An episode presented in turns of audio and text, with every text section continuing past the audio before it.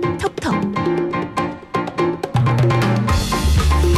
이번 주 화제가 된 미디어와 저널리즘 이슈 풀어봅니다. 미디어 톡톡 잘 어울리는 연금남매 연금이라고 또 했네요. 연근입니다. 정상근 기자, 미디어 오늘 박서영 기자 함께합니다. 안녕하세요. 네. 안녕하세요. 어, 연근 남매를 대체할 뭔가 네이밍을 한번 고민해보라 이런 제작진이 요구를 했어요. 아, 정말요? 예, 뭐 좋은 거에 아니 꼭 안 바꿔도 되긴 합니다. 연근 남매를 대체할 뭐가 있을까 고민했는데 별로 생각이 안 나다가 저도. 네, 방금 어. 말씀하신 거 듣고 네. 아 연금 네, 연금? 처럼 받고 싶다. 꼬박꼬박 뭐 아. 돈이 들어오나요? 네. 꾸준히 끝까지. 받고 싶다. 네. 네. 예, TBS가 문을 닫을 때까지 이 프로그램이 지속됐으면 하는 아. 그런 네네. 마음을 아, 주신 거라고 이해를 네. 했습니다. 네. 날이 너무 좋아요. 그러죠. 네. 좀 이제 윤중로 개방했어요. 3년 만에. 네. 야, 뭐 가실 계획 있으신가요? 저 어제 갔다 왔어요. 오, 그렇구나. 네. 어땠나요? 사람들 많아요. 어. 그리고 이제 엄청 오랜만에 그 길거리를 가볼 수 있게 된 거잖아요. 음. 벚꽃이 피는 기간에 예. 뭔가 감회가 새롭 새로웠어요 개인적으로. 음. 그렇군요. 네, 뭉클했어요 저는. 아, 뭉클 하셨어요. 네. 뭉클까지 했어요. 아니 사람들이 이제 그 작년이랑 재작년에는 이렇게 사진 찍는 모습을 볼 수 없었는데 예. 올해는 이제 개방이 돼서 음. 다들 사진을 찍고 있더라고요. 음. 네, 뭉클했습니다. 알겠습니다. 네. 그 네. 뭉클한 마음을 네. 모아 모아 라디오를 어, 진행해 보도록 하겠습니다. 자 오늘 짚어볼 미디어 이슈는 뭉클하지 않아요.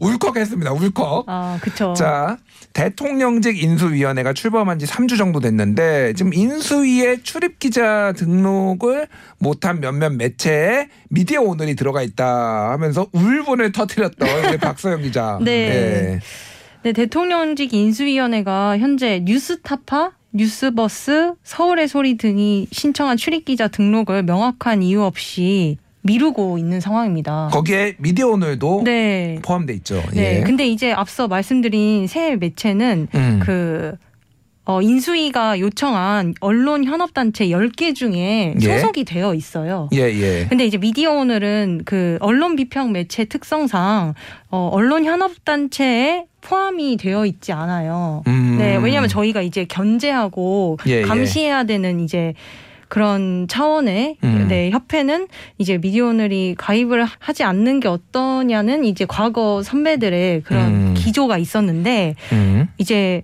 미디어 오늘은 언론계 협회 소속이 아니라는 이유로 이제 출입을 거부를 당한, 상- 당한 상황입니다. 그렇군요. 네. 그러면은 네. 자 미디어 오늘이 출입하지 못하는 출입처가 지금 혹시 있나요? 아, 사실 저희가 그 현업, 언론 현업단체 열 단체에 가입을 하지 않아 왔던 이유가 잠깐만 언론 현업 단체 네.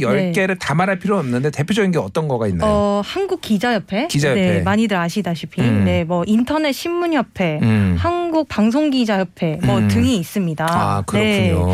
그런데 이제 미디어 오늘이 왜 그동안 가입을 안 했었냐? 음. 취재가 웬만해선 다 가능했기 때문에 가입을 음. 안 했었다. 음. 근데 지금 이 같은 상황은 너무 당황스러운 상황인데요. 그렇군요. 네, 미디어 오늘이 이제 10개의 현업단체에 가입되어 있지 않지만 11번째 조건에 그 밖에 언론 관련 종사자로서 인수위에 대변인이 필요하다고 인정이 되면 음. 들어갈 수 있는데 인정이 되지 않다고 네. 하시면서 이제 최종적으로 거부를 하신 겁니다. 그렇군요. 네. 그러니까 어, 취재 이유로 가입 안한 건데 그것 때문에 거부당했다. 정상근 기자 전에 또 미디어 오늘에도 있으셨잖아요. 네. 어, 어떻게 보십니까? 네, 뭐 미디어 오늘이 들어갈 수 있는 출입처가 사실 많지 않아요. 아 그렇군요.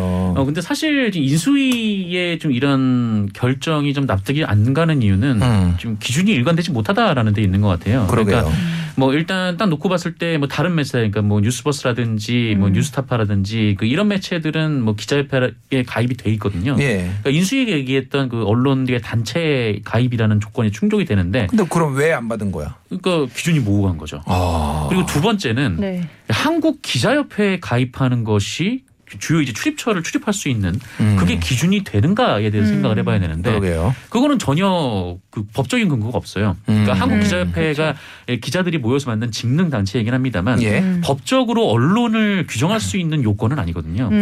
그러니까 우리나라 법에는 그 언론이라 하면 그 등록을 하거나 뭐 음. 이제 방송사 같은 경우는 허가를 받거나 좀 이렇게 규정이 되어 있지 어, 여기를 법적 그 과정을 통해서 언론 매체로 등록이 된 곳을 한국 기자협회라는 법적 기구가 아닌 곳에 가입이 안 돼 있다는 이유로 어, 음. 거부를 한다는 것도 네 이거 자체도 말이 안 된다 저는 그렇게 봅니다. 그렇군요. 지금 면면을 보니까 뉴스타파, 뉴스버스, 서울의 소리 아무래도 윤석열 후보가 대선 어, 경선을 하던 그 시절에 네. 조금 불편한 비판적인 거를 많이 썼던 곳이 아니냐 이런 뭐 얘기들이 나와요. 어떻게 보세요, 그건? 인수위가 제시했던 그런 기준들이 이제 그다 일관되게 적용되는 게 아니니까 어, 이거에 대한 기준이 납득되지 않는다라고 말씀은 드렸지만 음. 사실 왜 이 매체들이 안 들어가는지는 짐작을 할 수 있는 거죠. 짐작을 짐작에 그치지 않고 이제 6, 6일에 이준석 국민의힘 대표가 CBS 라디오에서 음. 이제 그게 거의 맞다. 그 네. 이유가 맞다는 식으로 말씀을 하셨어요. 음. 네, 그러니까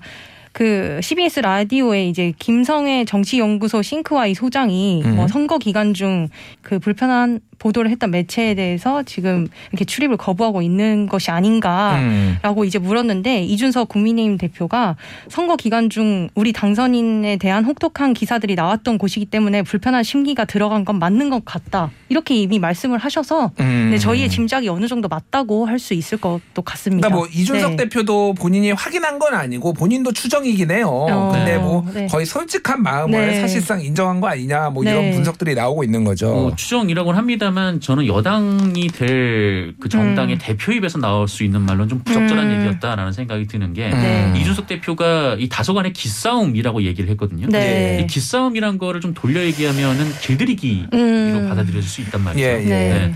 어, 만약에 이준석 대표가 그렇게 생각을 했다면 이 정확히 문제를 제기하고 음. 인수위 측에 시정을 요구해야 되는 게 맞습니다. 그러니까요. 네, 그게 맞는 음. 건데 음. 라디오 방송에 나와서 어, 내가 봤을 때는 그냥 다소간의 기싸움 음. 정도로 보인다. 음. 네. 이런 식으로 치부하는 것은 좀 저는 좀 납득하기가 좀 어렵습니다. 그렇군요. 이게 뭐 진보든 보수든 언론에 대해서 이 뿌리 깊은 뿌리 깊은 불신이 있어요. 근데 이제 대응하는 걸 보면은 세간에서 얘기하는 거는 보수는 언론을 통제의 대상으로 보고 음. 진보는 언론을 타도의 대상으로 네, 본다. 싸움의 대상으로 본다. 어느 정도 그러니까 맞는 있죠. 말인 것 네. 같다. 뭐 네. 뭐가 됐든 모르겠습니다. 언론 입장에서는 좀 뭐 불편할 수는 있는데 그런 불신을 초래하게 된 것에 대해서도 우리가 언론도 생각해 볼 필요는 없지, 있지만은 네. 이런 식의 조치는 조금 과도한 거잖아 이거는. 그렇죠. 음. 뭐 네. 혹독한 기사가 나왔다, 혹은 뭐 납득이 되지 않는 기사가 음. 나왔다라고 했을 때, 네. 뭐 이게 아무리 뭐 정치 세력이라 하더라도 언론사에 자유롭게 문제를 제기하고 또 비판을 하고 또 여기에 대해서 언론사가 또 답변을 하고 좀 이런 과정이 공개적으로 오가는 것은 저는 나쁜 일은 아니라고 봐요. 근데 음. 다만 그렇다고 해서 좀 내가 기분이 나쁘다고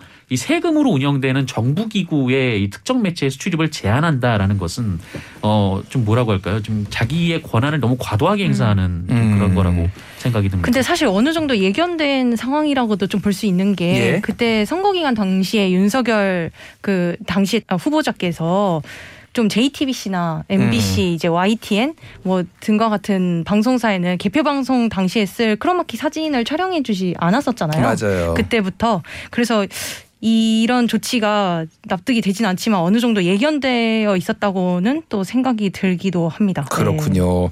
자, 언론에 대한 어떤 미디어 정책, 그러니까 윤석열 정부의 미디어 정책에 대해서는 TBS 창에서 오늘 좀 자세히 좀 짚어볼 거예요. 뒤, 뒤에까지 끝까지 들어주시고요. 미디어 오늘 지금 예. 출입 등록 못했잖아요. 어떻게 할 거예요? 아, 그러니까 11번의 이유, 그러니까 대변인이 인정 필요하다고 인정하지 않는다면서 이제 저희가 거절을 당했잖아요. 예, 예. 네. 그래서 한 1번부터 10번 사이에 있는 이 언론 현업 단체 중에 한 곳에 들어가 볼까? 아, 네. 한번 그러고 가입. 다시 신청을 해볼까? 예, 예. 라는 생각을 하고 있는 걸로 알고 뉴스가 있습니다. 더 커질 수도 있겠네요. 가입했는데 거부해. 네. 그러면은 야 이게 뭐야 라고 네. 하면서 이 또- 가입이 어. 되냐 아니면 어. 인수위가 그 전에 끝나냐 아, 네. 이 문제가 되겠네요. 맞습니다. 아, 네. 그렇군요. 알겠습니다. 네. 그 후속까지 저희가 나중에 한번 정리해 볼게요. 잠시 전하는 말씀 듣고 다시 돌아오겠습니다. 미디어 비평 프로그램 TBS 아고라 저는 김준일이고요. 오늘 미디어 톡톡은 정상근, 박서연 두 분과 함께하고 있습니다. 굿뉴스, 배드뉴스 가볼게요. 정상근 기자 일단 굿뉴스 어떤 거 올라오셨어요? 네, 저는 오늘 한겨레 기사 가져왔고요. 어, 제목은 포켓몬빵의 영혼 털린 알바 시간 단위로 사는 그들의 속사정이라는 제목의 기사입니다. 어 일단 제목이 네. 클릭하고 싶어요. 아, 그렇죠. 포켓몬빵이 그냥 난리 난리니까요. 예. 네. 어, 기사는 뭐 구조는 사실 단순한데요. 그러니까 음. 편의점에서 알바하시는 20대 분들 그러니까 세 분을 인터뷰해서 어, 최근에 이제 뭐 그 편의점을 둘러싼 여러 현안들에 대해서 물어본 음. 기사입니다. 그래서 첫 번째는 이제 포켓몬빵 예. 관련돼서 한번 네. 물어본 거고 음. 그리고 두 번째는 이 최근에 좀 논란이 됐던 영상들이 있었어요. 그러니까 마스크를 쓰지 않는 분들이 이 편의점 알바생들이 이제 마스크를 쓰라고 하니까 이 편의점 알바생 분들을 폭행했던 어. 그런 일들이 몇번 예. 있었고. 그게 이제 CCTV로 나와서 음. 어, 많은 분들의 공분을 샀는데 음. 어 그런 이제 이른바 이제 손님들의 갑질 음. 그 현상이 하나 있고 어 그리고 마지막으로는 이제 최근에 지금 논란이 되고 있는 그 인수위가 추진하는 이른바 업종별 최저임금 차등화 음. 예. 이 부분에 대한 그세 가지가 있습니다. 음. 특히 이제 업종별 최저임금 차등화는 어, 아마 이 편의점 알바 분들에게는 어, 굉장히 좀그 최저임금이 좀 깎일 수도 있는 좀 그런 위기에 놓여 있는 상황이기 때문에 어. 이 당사자들에게 직접 물어본 거죠. 예. 물어본 건데 일단 이 포켓몬빵을 전면에 내세움으로써 일단 음. 시선을 좀 확 끌었다. 이 부분에서 좀 높은 평가를 좀 드리고 싶고 예. 어 그리고 이 기사를 보면서 느꼈던 거는 좀 이렇게 좀 어떤 사회적 이슈나 현안 혹은 어떤 이제 그 정책에 대해서 어, 이 정책을 받아들이는 당사자들의 이야기를 직접 들어서 언론이 좀 기사를 내는 일이 좀 많아졌으면 좋겠다라는 생각에서 좀 이런 이 기사를 좀 음. 뽑아왔었거든요. 음.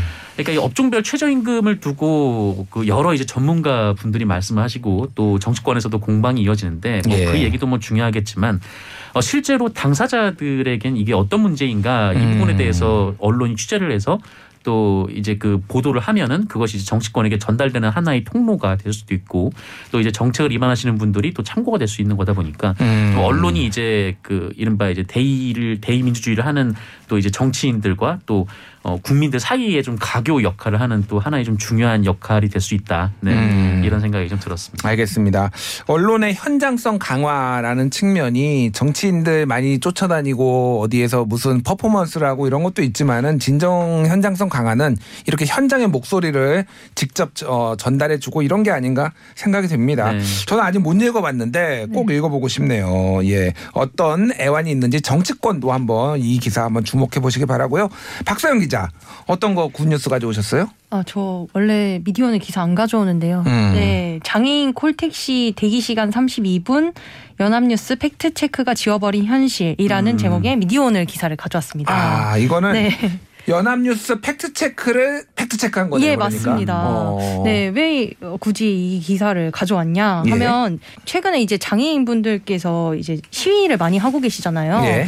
근데 좀 언론 보도를 보면 조금 더 세밀하고 좀 촘촘하게 이제 접근을 해서 좀 보도가 돼야 하는데 음. 어 그런 측면에서 이제 이 팩트 체크를 팩트 체크한 기사를 좀 다시 한번 가져와 봤습니다. 네. 어, 어, 일단 연합뉴스는 뭘 팩트 체크한 건가요? 김예지 국민의힘 의원의 발언을 팩트 체크한 건데요. 예. 네, 지난달 MBC 라디오에 출연한 김예지 국민의힘 의원이 음. 이제 장애인은 택시 한 번 타기도 힘들다. 장애인 콜택시라고 있긴 있, 하지만 그것을 위해선 출근을 아예 포기해야 되고 두 시간 이상 기다려야 될 때도 많다라고 말을 했습니다. 아. 근데 어느 정도 저는 약간 그럴 정말 그럴 수 있겠다. 두 시간 음. 정도 기다릴 것 같다. 이런 생각이 들었는데 예. 이제 연합뉴스는 사실 그렇지 않다. 평균 32분 정도 기다린다. 아. 네. 서울 시설공단의 데이터를 분석해 보니까 예. 요즘은 다 이게 기록이 되잖아요. 예, 맞습니다. 언제 콜을 받아서 언제 태웠는지 예. 32분. 네. 어. 정도 걸린다고 이제 보도를 한 거예요. 그러니까 예. 한마디로 이제 김예지 국민의힘 의원 발언이 좀 어. 현실과 다르다는 식으로 음, 네. 과장됐다. 네, 예, 맞습니다. 그런 음. 식으로 보도를 했는데 이제 미디어오늘이 이제 다시 팩트 체크를 해봤더니 음. 이 서울 시설공단 데이터에는 택시가 너무 안 잡혀서 배차를 취소한 사례, 아. 네 그런 사례들이 엄청 많은데 그런 사례들이 음. 포함되지 않았다는 것을 이제 간과한 기사다라고 지적을 한 겁니다. 그럼 취소율이 얼마나 되나 이런 데이터가 있나요? 없다고 합니다. 아, 서울시설공단에서 음. 그런 데이터는 분석하지 않았다고 합니다. 예. 네, 그래서 어쨌든 잡힌 거는 32분인데 예. 내가 1시간 기다렸는데 야 왜 이렇게 안 와? 맞습니다. 그래서 취소한 거 이런 거는 다 빠지니까 정확하지 않을 수 있다. 이 팩트 체크도. 예, 맞습니다. 음. 네. 그래서 어 장애인 분들께서 이제 본인들의 이제 권리에 대해서 이제 주장을 하는데 이런 것들에 대해서 좀 더 언론이 네. 예. 좀더 자세하게 좀 자세하게. 들여다봐서 음. 보도를 하면 더 좋겠다라는 생각에 이 기사를 가져왔습니다. 알겠습니다. 이게 또 최근에 워낙 민감하게 정치권 아니면 예. 뭐 장애인 단체하고 뭐 다른 분들하고 민감하게 붙다 보니까 이런 데이터 하나하나가 서로 음. 또 근거가 돼 가지고 예. 공격을 하거나 반박의 어떤 대상이 될 수가 있기 때문에 근거가 될 수 있기 때문에 이런 것들을 조금 언론이 주의 깊게 봐야 되지 않나라고 하면서 미디어 오늘 기사를 이거 혹시 박서영 예. 기자가 쓴 거예요? 아니에요, 아니에요. 제 후배 기- 자천 네. 요즘 자천이 예. 유행이에요. 아, 아니에요. 저 그렇지 타천이 않습니다. 아니라 네, 자천 유행인데. 윤유경 기자라고 네, 아, 미디어오늘 기자가 썼습니다. 그렇군요. 알겠습니다. 네. 그 진정성 한번 네. 믿어볼게요. 예.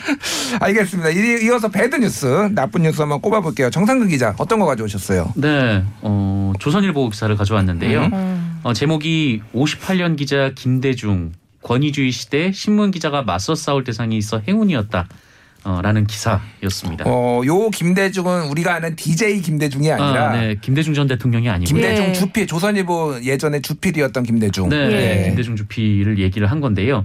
어, 좀 뭐랄까요. 굉장히 좀, 아, 이 인터뷰를 보면서 좀 당황스러운 표현들이 굉장히 좀 많았는데, 예. 네, 이 김대중 칼럼니스트를 두고 이제 뭐, 어, 온갖 미사여구가 네. 많이 동원이 됐더라고요. 오. 네, 뭐 이제 미국에서조차 이 김대중의 경륜을 능가하는 기사가 없다라든지, 음. 어, 하여튼 굉장히 무슨 약간 좀 맛집 소개처럼 굉장히 다양한 표현을 써놨던데, 어, 근데 다른 거를 다 떠나서 제가 이 기사를 나쁜 기사로 가져왔던 이유는 네. 예. 어, 김대중 고문의 이 발언 때문이었습니다. 이 김대중 음. 고문이 과거 이제 5.18 광주민주화운동 기사를 썼는데 예. 그 기사가 굉장히 좀 비판을 많이 받았었어요. 음. 어, 그 기사를 어, 썼고 또 비판을 많이 받았고 그래서 이제 그 부분에 대해서 어, 이 그 인터뷰에서 이제 김대중 고문이 얘기를 했는데 예. 어, 자기가 이런 기사를 쓴 이유는 그 사실상 이제 그 독재 시대에 기사를 어떻게든 내는 게 중요했기 때문에 음. 어, 표현이 일부 좀 부적절했지만 어, 그래도 본인이 어, 이 사실을 알리기 위해서 낸 거다라고 음. 하면서 이제 기사를 이제 그 주장을 했습니다. 그러니까 음. 그때 당시에 시민 저항군들을 조금 약간 뭐 발 폭도처럼 묘사한 이런 내용이 들어가 있었나요? 네. 난동자라는 표현을 본인이 썼다라고 어, 했는데. 음. 네. 어, 그런데 당시 이제 김대중 조선일보 사회부장이 썼던 기사는 그 단순히 이제 민주화운동 그에 나선 시민들을 난동자라고 표현한 것에 그친 게 아니라 예. 어, 광주를 폭도가 점령한 무정부 도시라고 표현을 했고요. 음. 어. 어, 그리고 광주 민주화운동 참가자들을 폭도로 얘기를 했고 음. 어. 또 생필품 품귀 현상이 벌어지고 있다는 왜곡 보도를 했습니다. 음. 어, 그리고 당시 김대중 씨가 조선일보 사회부장이었는데 예. 음. 그때 그 전두환 씨 일당이 이제 김대중 고문을 포함해서 언론사 사회부장들을 광주에 데려갔어요. 예, 예. 이 사람들을 데려가서 이 광주 안도 아니고 어느 정도 좀 거리가 떨어진 곳에서 어 그 현장을 보게 하고 그 다음에 이들이 이제 올라가서 기사를 쓴 건데 음. 하나같이 이 광주 민주화운동을 폭도의 난동으로 묘사를 했단 말이죠. 음. 어 이것이 한 번 논란이 됐었고 그 음. 이후에 그래서 음. 이제 김대중 고문이 사과를 하긴 했는데 음. 그때의 사과도 이런 식이었거든요. 예. 네. 본인은 이 참사의 현장을 좀 전하고 싶었는데 음. 어, 일부 표현이 부적절했다라는 음. 식이었어요. 근데 지금까지도 음. 네, 이 광주 민주화운동에 대한 평가가 1980년에서 이제 2020년까지 오면서 음. 좀 이제 많이 좀 변해왔고 또 저- 진실들도 많이 드러났는데 음. 아직까지도 좀 본인의 이런 과오를 반성하지 않는 좀 그런 모습이 음. 어, 한국의 좀 원로 기자로서 대접을 받을 만한 그런 존재인가? 음. 라는 좀 의심까지 저는 한편에선 또 들었습니다. 그렇군요. 이것도 뭐 셀프 자천 이렇게 또 정의를 할 수가 있을 것 네. 같은데 뭐 김대중 고문에 대해서 평가 주필에 대해서 평가는 여러 가지가 있을 수 있겠지만 잘한 부분도 있고 못한 부분도 있겠죠. 근데 네. 못한 부분들은 못한, 못한 부분대로 좀 냉정한 평가를 스스로도 했으면 좋겠는데 좀 부끄럽다 이런 생각이 듭니다. 음. 자 박서영 기자는 어떤 거 배드 뉴스 뽑아오셨어요? 어, 뭐 같은 내용의 기사인데 두 개를 가져왔는데요. 예. 네, 헤럴드 경제가 쓴 CCTV로 감시하던 아버지 보란 듯 16살 명문고 아들의 마지막. 예. 네. 이 기사와 위키트리라는 매체가 쓴 밤새 아버지 감시받으며 공부하던 고교생 결국 못 참고 극단적 선택 제목의 기사 두 가지를 가져왔습니다. 예. 이 내용은 이제 명, 베트남의 명문고 학생이 CCTV가 달린 집에서 아버지 감시하에 공부를 하다가 이제 스스로 목숨을 끊었다는 내용의 기사예요. 음. 근데 이게 이 CCTV가 어 이제 집에 달려 있었기 때문에 이그 스스로 목숨을 끊은 아들의 모습의 영상이 어느 커뮤니티에 올라왔나 봐요. 아. 네. 그런- 해외에서 화제가 돼가지고 예. 그 영상이 돌아다닌 거를 국내 커뮤니티에 왔고 이거를 하- 국내 언론이 보고서 지금 기사화를 하면서 예. 문제가 된 거네요. 예. 근데 이제 이 제가 말씀드린 두 매체는 특히 문제였던 게 뭐냐면 그 아들이 목숨을 끊, 끊는 그런 과정의 사진 영상을 예. 네, 캡처를 해서 기사에 넣은 거예요. 아. 그, 아, 저는 그 사진 보고 좀 약간 충격받았거든요. 예, 예. 네, 근데 이거 부- 명백하게 한국 기자협회가 그 설립해 놓은 자살 보도 준칙 위반의 보도예요. 음. 예, 예. 아직도 이렇게 기사를 그러게요. 쓰고 있는지 좀 음. 당황스러웠던 네, 그런 기사였습니다. 예. 더군다나 이제 이 그 CCTV가 진짜인지도 모르겠고, 음. 네, 뭐 약간 조작됐을 수도 있고 예. 진위 여부는 모르는 건데 다들 그렇죠. 이제 어디 커뮤니티에 따르면 네 음. 이렇게 써서 기사를 보도를 했습니다. 예, 최소한의 윤리적인 하한선을 좀 언론이 지켰으면 좋겠습니다. 자, 오늘 미디어 톡톡 정상근 기자, 박서영 기자와 함께했습니다. 두 분 감사합니다. 고맙습니다. 감사합니다.